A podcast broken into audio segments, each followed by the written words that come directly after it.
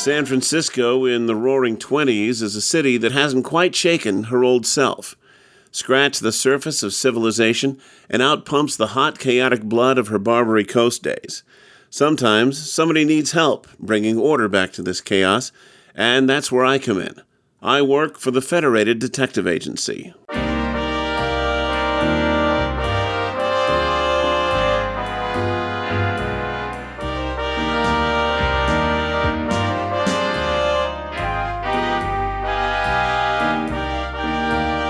63 Audio and Rocket 88 Productions present Adventures of the Federated Tech, created by Pete Lutz and Mark Slade, and adapted from stories by Dashiell Hammett. Tonight's story The Tenth Clue, Part 2, dramatized by Pete Lutz.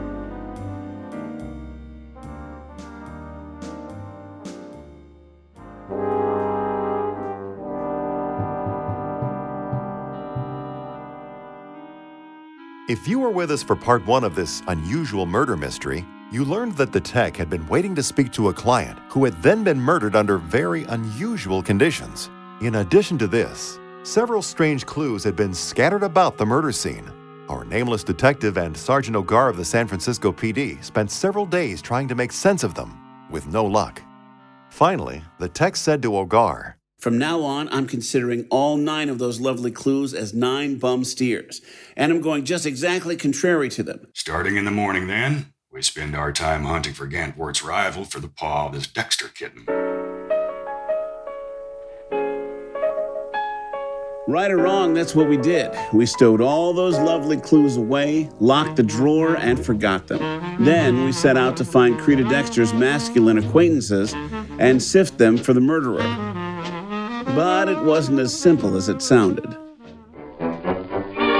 Nope. All our digging into her past failed to bring to light one man who could be considered a suitor. Creda Dexter and her brother Madden had been in San Francisco three years. We traced them back the length of that period, from apartment to apartment. We questioned everyone we could find who even knew her by sight, and nobody could tell us of a single man who'd shown an interest in her besides Gantvoort. Nobody apparently had ever seen her with any man except Gantvoort or her brother.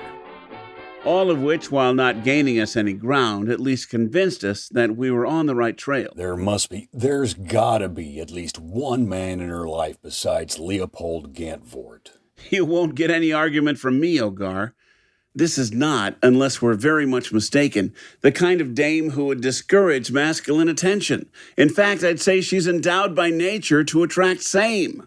So it follows that if there is another man, then the very fact that he's been kept so thoroughly undercover strengthens the probability of him being mixed up in Gantvoort's death. Yeah? Yeah, I wish we could have found out where these two lived before they came to San Francisco. Yeah, maybe. But are we that interested in their earlier life? Of course, if there was some old time lover come back upon the scene recently, wouldn't it be easier to find the recent connection than the old one? True enough. And we did establish one thing for sure Charles, the dead man's son, was right in assuming that the Dexters are fortune hunters. Got that right. While there ain't nothing definitely criminal in their pasts, all their activities point in that very direction. What did your second interview with the Dexter kitten net you? Nothing at all. I spent an entire afternoon at her place, banging away with question after question, all geared to find out about her past love affairs. Who had she thrown over for Gantvoort and his million and a half, that sort of thing. And always the answer was nobody, which, of course, is an answer I chose not to believe. You were having her shadowed, weren't you? Night and day. But I have the idea she knows she's being trailed. She rarely sets foot out of her apartment, and when she does, it's on an innocent errand. Nobody's visiting her, nobody's ringing her up, nobody's sending her anything in the mail. Nothing. She's a cipher, that one. By the way, not that it means anything, but our trace on those newspaper clippings came back. Oh, goody. Do tell. Calm yourself, calm yourself. They were cut out of the personal columns of a Chicago paper, one from Portland, and a third from New York. All three of them would have been available on newsstands the day of the murder, ready to be purchased and clipped out by anyone who was looking for material to confuse detectives with. Personally, I have had my fill of tricksters trying to confuse detectives. Then you probably don't want to hear this other thing. I probably don't, but go ahead. We heard from our Paris operative. He's found no less than six Emil Bonfilzes and has a line on three more. Allow me to say, to hell with Monsieur Emil Bonfils and be done with him. All nine of him. Agreed. Now, back to the business at hand. Our New York branch has been keeping tabs on Madden Dexter, and I've been advised as to the date of his departure, so I know what train he's coming in on. Perfect. Are you planning to meet him at the depot? I would if I knew what he looked like. I think he could tell me what I need to know, but his sister could crab my game if she got to him before I did. Anyway, I don't want to drag Charles Gantvoort or anyone else along to ID him for me. Say, I know a trick he could use. It'd involve getting on at an earlier stop. He's getting off at Oakland, switching to the ferry after that. Yes, what's the trick? Get yourself up to Sacramento and board his train there. But first, give your business card to a messenger boy at the Sacramento station and have him go through the train calling Dexter's name.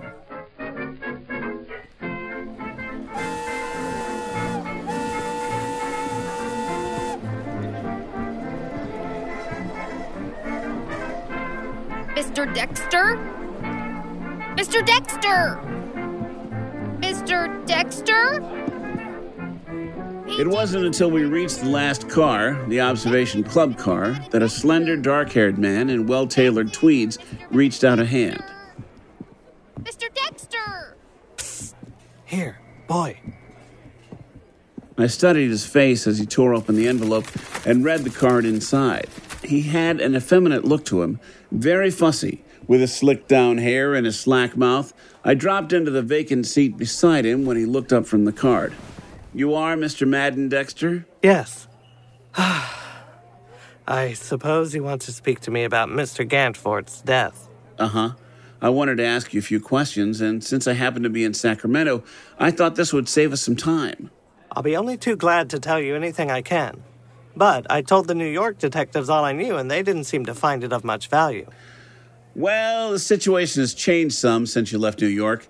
What we thought of no value then may be just what we need now. I watched his face and manner as I said those words. He may not know anything, I thought, but he's certainly jumpy. Since he didn't, in my estimation, seem to be made of very tough material, I decided to use the advantage of our situation and his feeble nature by sitting as close to him as possible and speaking loudly. It's a technique every detective knows. Now, taking into consideration the four or five other people in the car, I couldn't speak loudly, but the closeness of our faces was by itself an advantage.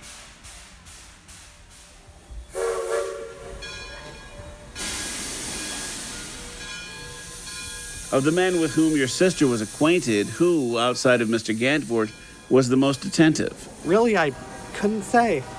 All right, let's get at it this way. Suppose we check off one by one all the men who were interested in her and in whom she was interested. Mr. Dexter, who's first? I know it sounds foolish, but I couldn't give you the name of even one man in whom Creda was interested before she met Gantvoort. She never, so far as I know, had the slightest feeling for any man before she met him. Of course, it's possible that there may have been someone that I didn't know anything about, but It did sound foolish right enough. He'd said all that with a timid desperation in his eyes. The Creda Dexter I'd talked to, a sleek kitten, in O'Gar's words, didn't impress me as being at all likely to go very long without having at least one man in tow. This pretty little guy in front of me was lying. There couldn't be any other explanation.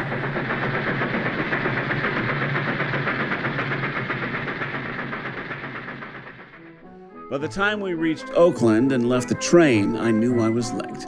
That he wasn't going to tell me what I wanted to know, not this night anyway. Maybe I'd played the game too hard.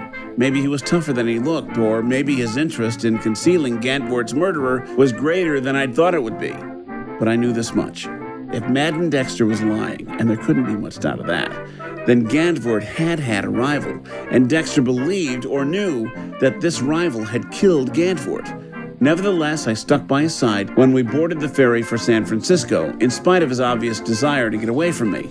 There's always a possibility of something unexpected happening, so I continued to ply him with questions as our boat left the slip.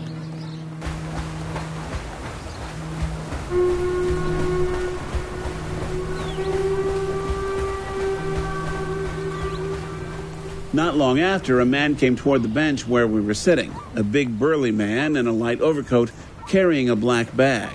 He greeted my companion and strode up to him with outstretched hand. Hello, Madden. I just got in and was trying to remember your phone number. Well, hello, Smitty. It's good to see you. Um, I'd like you to meet Mr. Smith. Smitty, this man is from the Federated Detective Agency here.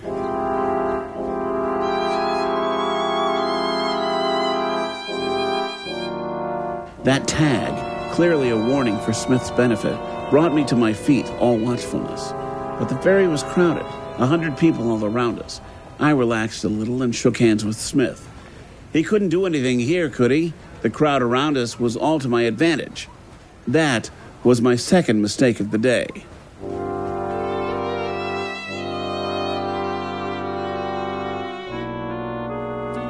Smith's left hand had gone into his overcoat pocket. He drew it out quickly, then just as quickly put it back in. That was for my benefit to show me that in his hand was a snub nosed automatic pointing at my waistline. Nobody in the crowd had noticed. Shall we go up on deck? I hesitated. I didn't like to leave all these people who were so blindly standing and sitting around us, but Smith's face wasn't the face of a cautious man. He looked like he didn't care if he shot me in front of a hundred witnesses. Let's go, friend. You keep ahead of me, not too far. Remember what's pointing at your back. Stay down here with a bag, Madden. All right.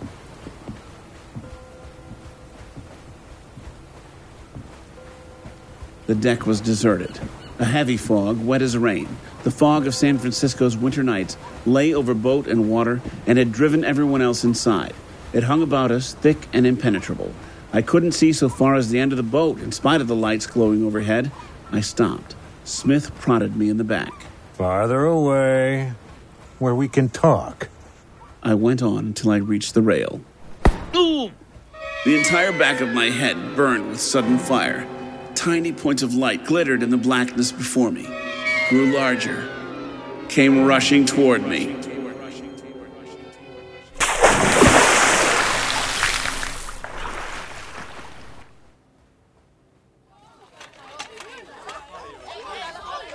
Returned to consciousness for the second time that evening, I was lying on my back in a baggage cart, which was moving.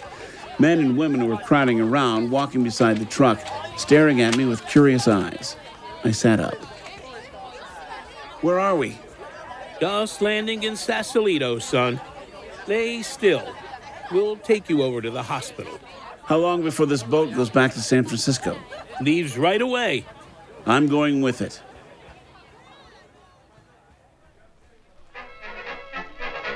Half an hour later, shivering and shaking in my wet clothes, keeping my mouth clamped tight so that my teeth wouldn't sound like a dice game, I climbed into a taxi at the ferry building and went to my flat. Once there, I swallowed half a pint of whiskey, rubbed myself with a coarse towel until my skin was raw, and except for an enormous weariness and an even worse headache, I felt almost human again.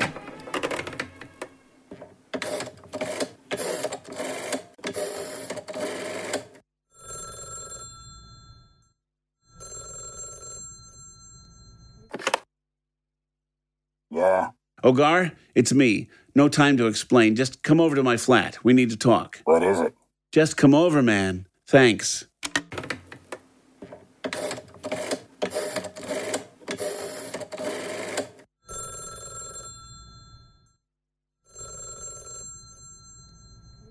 Mr. Charles Gantvoort, please. Thank you. Yes? This is your man from the Federated. Have you seen Madden Dexter yet? No, but I talked to him on the phone. He called me up as soon as he got in. I asked him to meet me at Mr. Abernathy's office in the morning so we could go over that business he transacted for father. Can you call him up now and tell him you've been called out of town, that you have to leave early in the morning, and that you'd like to run over to his apartment and see him tonight? Why, yes, if you wish. Good. Do that. I'll call for you in a little while and go over to see him with you. What is the. I'll tell you about it when I see you. O'Gar arrived as I was finishing getting dressed. So, Dexter told you something? Yes, but I came near to forgetting what it was. I grilled him all the way from Sacramento to Oakland and couldn't get a whisper out of him. On the ferry coming over, he introduces me to a man named Smith, and he tells Mr. Smith that I'm a gumshoe. This, mind you, all happens in the middle of a crowded ferry. Mr. Smith points a gun at my belly, marches me out on the deck, wraps me across the back of the head, and dumps me in the bay. Lucky for me, I regained consciousness when I hit the water and eventually caught the attention of a northbound ferry. You have a lot of fun, don't you? Looks like Smith would be the man we want then. The buddy who turned the Gantvoort trick. But what the hell did he want to give himself away by chucking you overboard for? Too hard for me, I gotta tell you. Ugh, ow! What's the matter? I'm having trouble finding a hat that'll fit over the lump on the back of my head. Ugh. Anyway, Dexter knew that I was hunting for one of his sister's former lovers, of course, and he must have thought I knew a whole lot more than I do, or he wouldn't have made that raw play, tipping my mitt to Smith right in front of me. But we'll know all about it in a little while. Our taxi should be here by now. Let's head down. You ain't counting on Smith being in sight, are you? No, he'll be holed up somewhere until he sees how things are going. But Madden Dexter will have to be out in the open to protect himself.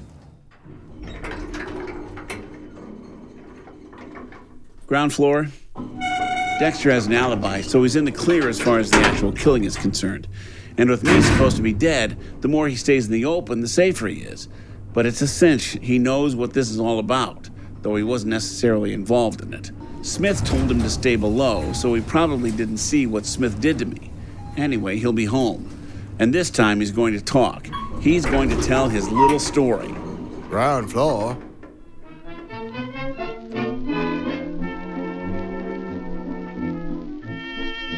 Our taxi picked up Charles Gantvoort and we continued to the Dexter flat. Due to the short drive from his house, we didn't have time to answer his questions, which he kept firing at us with every turn of the wheel. Madden's home and expecting you? Yes. We made our way into the building and were buzzed up. Outside the Dexter's door, I stepped past Gantvoort and pressed the button. Creda Dexter came to the door. Her amber eyes widened and her smile faded as I stepped past her into the apartment. Good evening. I beg your pardon. I walked swiftly down the little hallway and turned into the first room, through whose open door a light showed, and came face to face with Smith. What the hell? I didn't expect to see you here. Smith and I were both surprised, but his astonishment was greater than mine. I'd known he was still alive, while he had every reason to think I was at the bottom of the bay. Taking advantage of his bewilderment, I took two steps toward him before he could act. One of his hands swept down just as I threw my right hand at his face. Something clicked in that hand as it smashed into his face, and it went numb. But he went down and lay where he fell. Naturally, all this happened in less time than it takes to tell it. I jumped across his body to a door on the opposite side of the room, pulling my gun loose with my left hand. O'Gar! Dexter's somewhere around. Keep your eyes open. I'm going to check the other rooms. And I did. I dashed through the other four rooms of the flat, pulling closet doors open, looking everywhere, and I found nobody. Just who do you think this joker is, pal? Our friend Mr. Smith. Gantvoort says he's Madden Dexter. What? What? Mr. Gantvoort? Yes, this is Madden Dexter.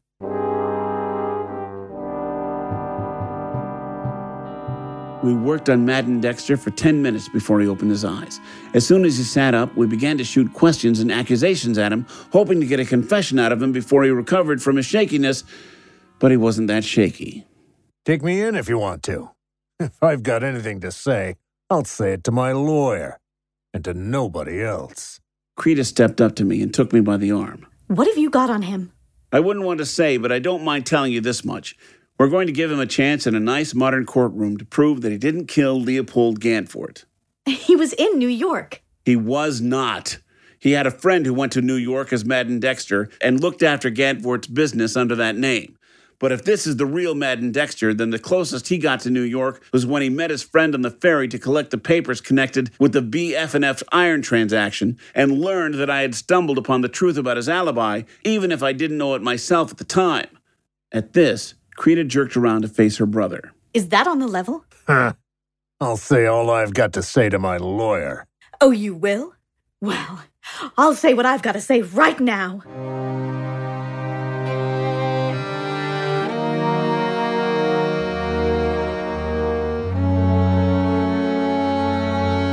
At that, she flung around to face me again. Her voice had reached a near fever pitch. She was mighty angry at her brother for what he'd done.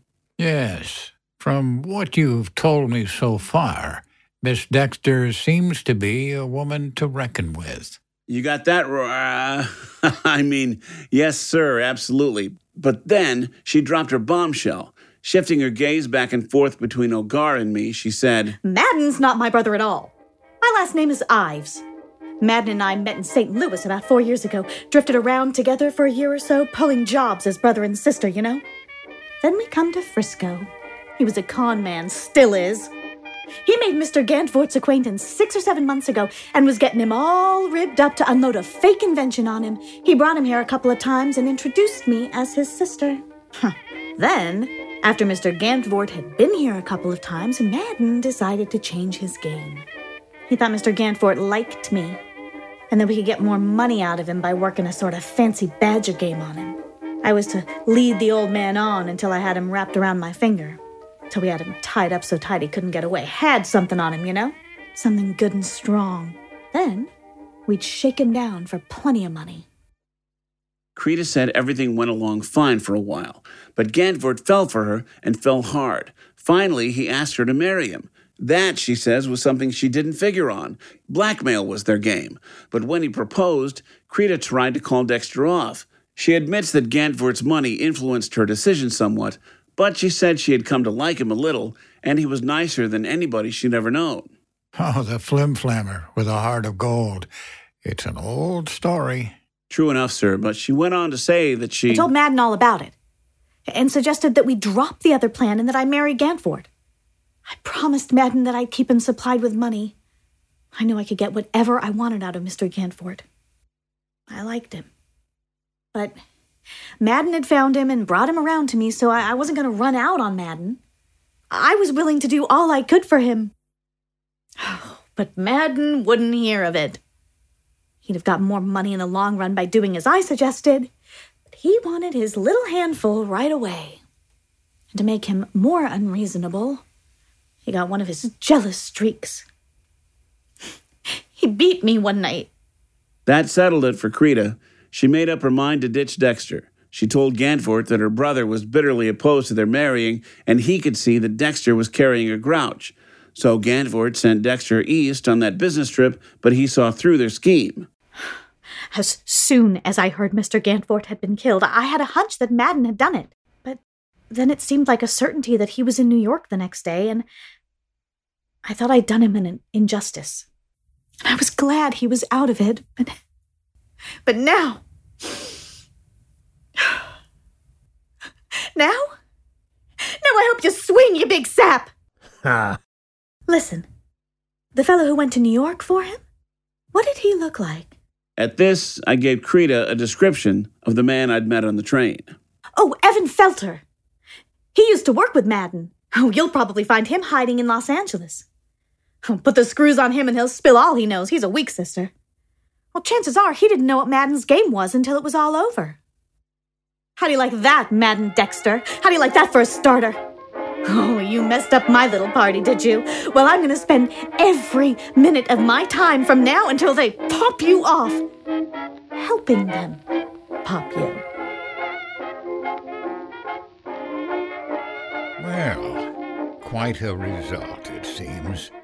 Miss Dexter is the very personification of that line in Congreve's poem. Heaven has no rage, like love to hatred turned, nor hell a fury like a woman scorned. Was that Congreve, sir? I always thought it was Shakespeare. I recommend you spend less time getting work tips from detective magazines and more time in the classical section of the library. Yes, sir. Very uh, funny, sir.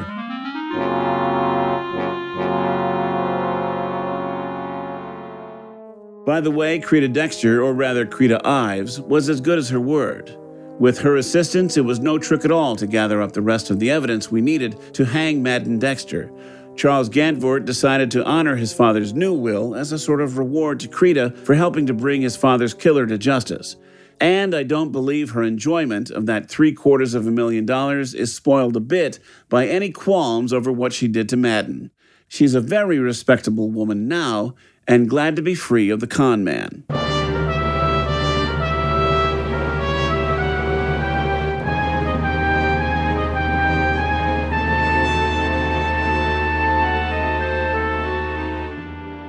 Folks, we realize that part two of this story ran considerably shorter than part one, but that's just the way the cookie bounces. Where part one ended was the perfect place for it to end, and part two got what was left over. But we hope you agree that these two parts put together made for a truly exciting yarn in our Federated Tech series. Now, as we did in an earlier episode, we are bringing you the transcript of a letter written by Mr. Hammett in regard to this story and sent to Black Mask magazine, which they published in the January 1st, 1924 issue. And the next voice you hear will be that of Mr. Dashiell Hammett. Thanks for the check for the 10th clue. And I want to plead guilty to a bit of cowardice in connection with the story. The original of Miss Creda Dexter didn't resemble a kitten at all. She looked exactly like a bull pup, and she was pretty in the bargain. Except for her eyes, I never succeeded in determining just what was responsible for the resemblance, but it was a very real one. When, however, it came to actually putting her down on paper, my nerve failed me. Nobody will believe you if you write a thing like that, I told myself. They'll think you're trying to spoof them. So, for the sake of plausibility, I lied about her. Sincerely, Dashiell Hammett, San Francisco.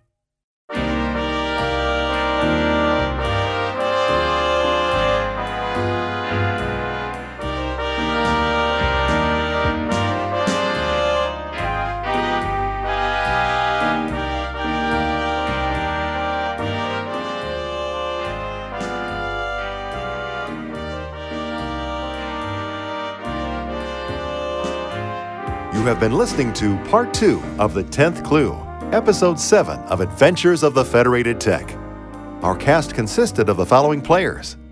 Pete Lutz as the Tech, John Bell as Charles Gantvoort, Jason D. Johnson as Sergeant O'Gar, Jeff Moon as Madden Dexter, Jordan Brewster as the Fake Dexter, Frank Guglielmelli as the Ferryman, Rhiannon McAfee as Creda Dexter, Jessica Rainville as the Messenger Boy, Joe Stofko as the Old Man, and Paul Arbisi as the voice of Hammett. Music was by Dr. Ross Bernhardt. The 10th Clue was written by Dashiell Hammett and appeared in the January 1st, 1924 issue of Black Mask magazine. Mixing and mastering were performed by Daniel French of Fishbonius Sound Design. This program was produced under the supervision of Pete Lutz. This is Darren Rockhold speaking. Join us again soon for episode 8 Night Shots, our season 1 finale.